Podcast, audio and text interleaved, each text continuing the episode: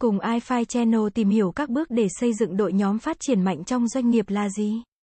Hàng năm, trên thế giới có vô số doanh nghiệp được thành lập và sự thật đáng tiếc là phần lớn số đó sẽ thất bại. Tại sao chỉ có số ít doanh nghiệp có thể tăng trưởng và tỏa sáng, trong khi hầu hết phải đóng cửa trong vòng vài năm? Có một vài yếu tố ảnh hưởng đến sự thành công của doanh nghiệp như vốn đầu tư, sự am hiểu thị trường, khả năng đổi mới và cả may mắn.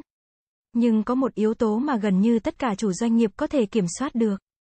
Nó có thể quyết định trực tiếp đến sự thành công lâu dài của tổ chức tuyển dụng đúng người và liên kết họ thành một đội thành công và hùng mạnh. Đằng sau thành công của bất kỳ nào doanh nghiệp luôn là một đội ngũ tuyệt vời. Công thức này được áp dụng cho từ các công ty khởi nghiệp đến các ông lớn. Những tập đoàn đa quốc gia. Một đội nhóm sẽ nỗ lực giúp công ty phát triển, mở rộng và thịnh vượng theo cách mà nếu chỉ có một người sẽ không thể làm được.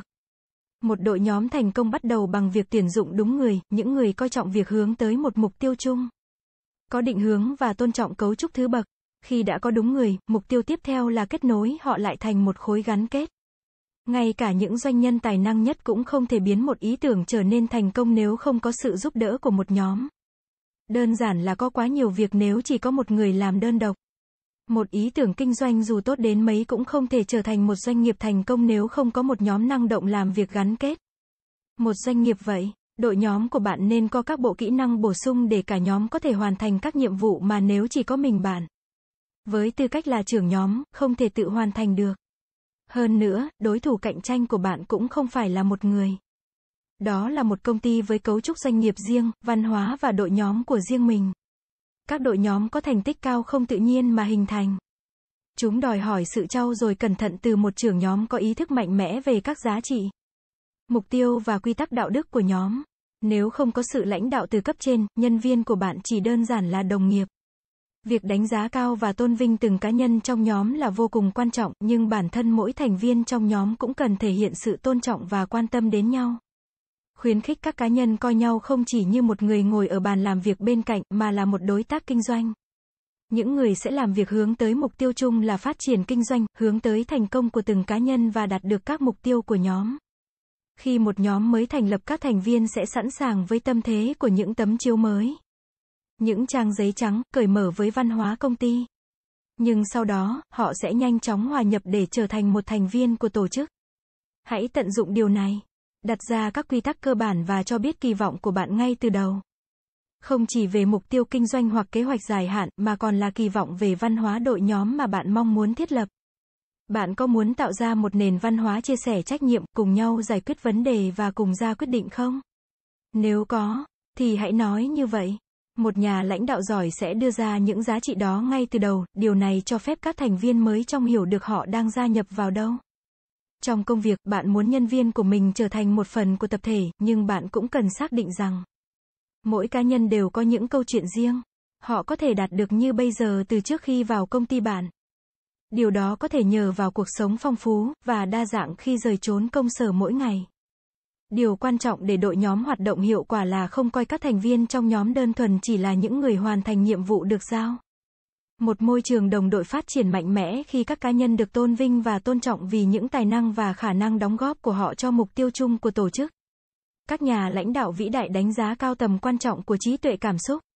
Nói một cách dễ hiểu, nó có nghĩa là phong cách lãnh đạo của họ bao gồm việc đối xử với các cá nhân với trên phương diện tình cảm chứ không phải như những cỗ máy.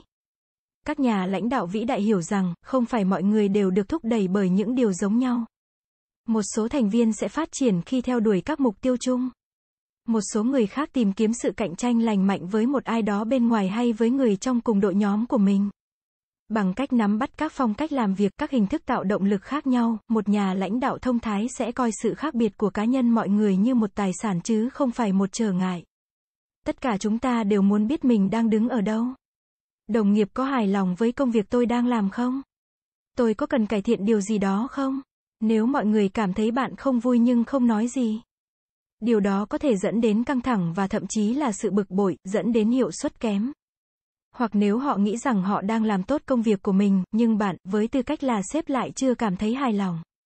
Rất có thể, họ sẽ bị sốc khi bạn thông báo cho họ điều này. Vì vậy, hãy trau dồi kỹ năng giao tiếp. Giao tiếp hiệu quả có thể giữ cho các mối quan hệ công việc bền chặt, ngược lại, sự im lặng có thể phá vỡ mọi thứ rất nhanh chóng. Định hình hành vi bằng những phương pháp tích cực sẽ hiệu quả hơn các biện pháp tiêu cực.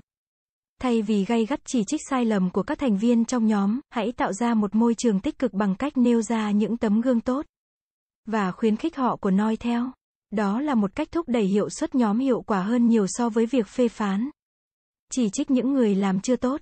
Ai cũng thích được công nhận những thành quả của mình. Tiền thưởng là một gợi ý không tồi cho một cách để bạn khen thưởng nhân viên. Tuy nhiên, vẫn còn nhiều cách khác để thể hiện sự ghi nhận và tin tưởng của bạn. Một cách dễ dàng là thực hành nghệ thuật ủy quyền. Nếu một thành viên trong nhóm thể hiện khả năng phán đoán tuyệt vời, hãy cho phép họ đưa ra một số quyết định quan trọng mà trước đây chỉ có bạn mới làm được.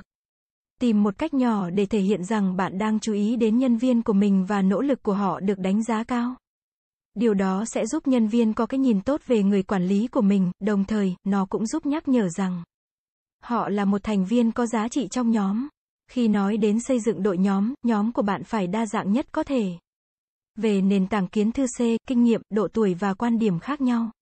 Mục tiêu là tuyển dụng được những người có thể lấp được những điểm chưa hoàn thiện của bạn. Bao quanh bạn bởi những người sẽ đánh giá những việc bạn làm và những nội dung bạn đề xuất.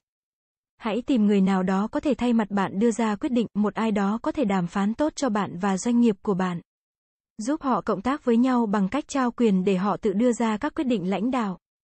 Nên nhớ rằng, bạn đang đầu tư thời gian, nguồn lực vào những người này, vì vậy hãy cân nhắc khả năng tồn tại lâu dài của họ tại công ty hoặc trong ngành của bạn. Cảm ơn các bạn đã xem. iFi Channel là kênh update thông tin mọi thứ 24 trên 7. Vui lòng click vào nút đăng ký và nút chuông để theo dõi nhiều thông tin bổ ích hơn nữa bạn nhé.